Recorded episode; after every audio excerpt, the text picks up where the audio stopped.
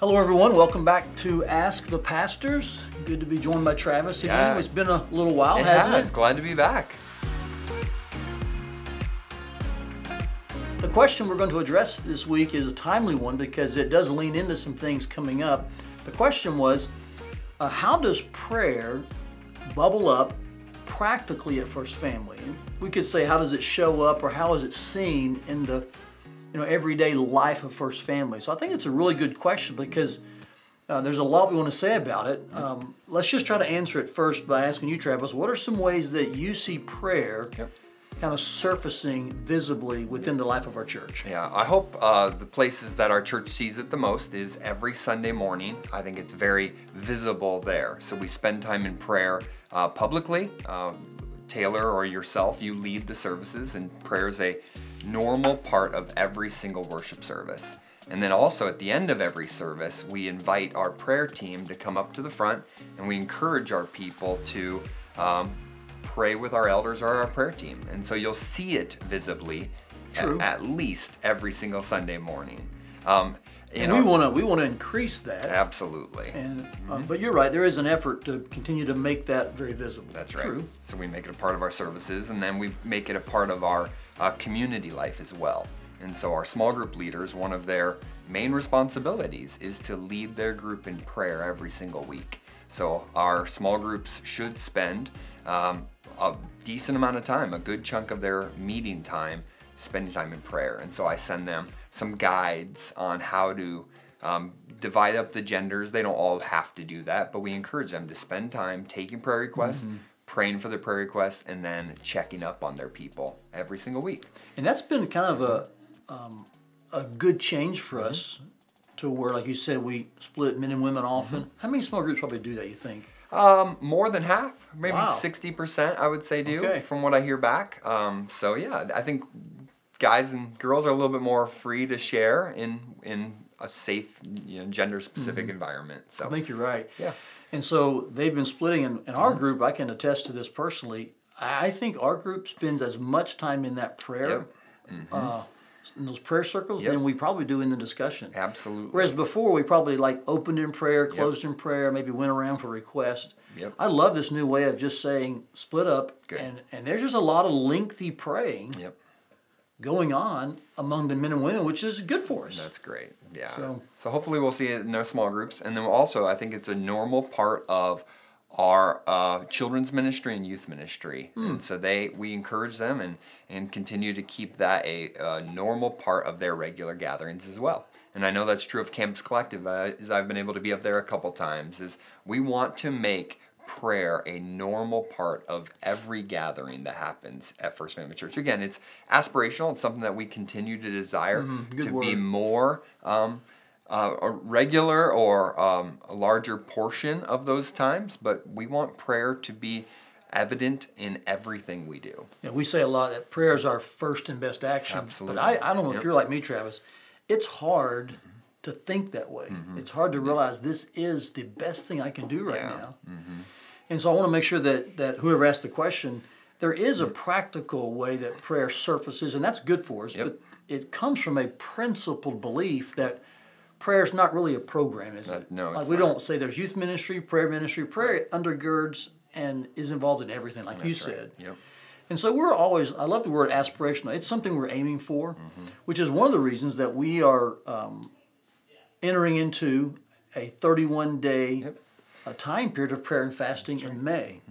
So this is not really new to First Family in some ways. We have for a number of years always had two annual emphases in which we would give specific, I think we did 40 days of prayer and fasting for That's a while. right.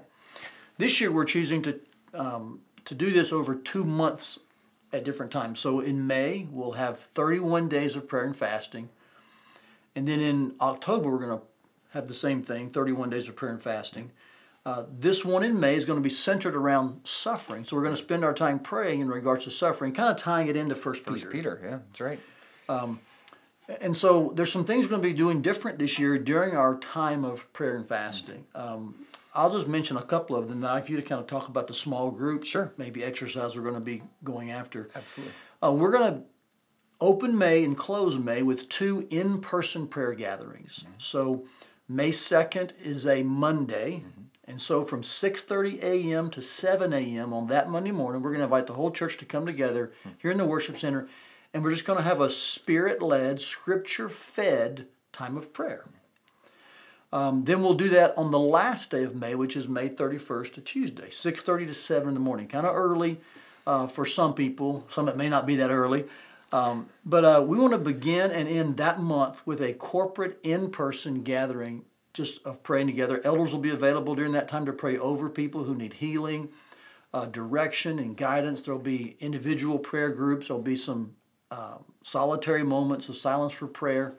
So it, will not be very long. But we'd encourage folks to come by, pray, maybe go into work after that, or bring your children and pray together, and you can head back home. Uh, and the same thing, of course, at the end as well. In between the two gatherings that are in person, we're going to be hosting an online daily prayer gathering on the weekdays. So Monday through Friday.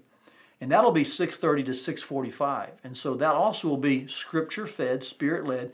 But we're going to encourage every first family family or individual just to be to gather uh, at their TV or their computer and pray together for 15 minutes. right. So it's a, we're calling for a little more action and participation, but um, it when we're praying, we can do nothing greater than to right. pray. Absolutely. So just kind of hear that. You'll hear more about it. You'll mm-hmm. see some things in print. There'll be links on our website. But we are going to ask that every day in May we gather together in some fashion and pray as a collective body mm-hmm. and worship the Lord in that way. Mm-hmm.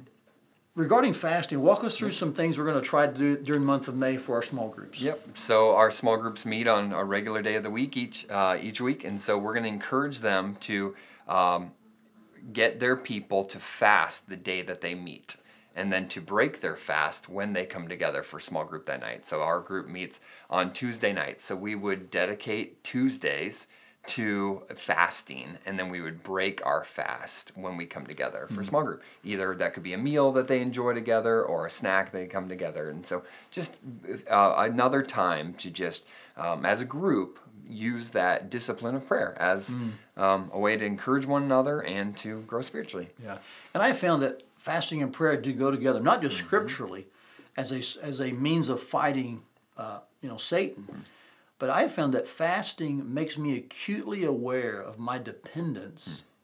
And what usually happens is right. you go right to prayer because you need the Lord, and you're you're brought face to face with the reality that I need communion with God more than I need food or anything else. that's right And so uh, I would encourage you to really join these two disciplines together, especially during May, as we as a church not only practically try to find ways for prayer to bubble up, but we continue to principally keep placing prayer as the foundation for everything we do.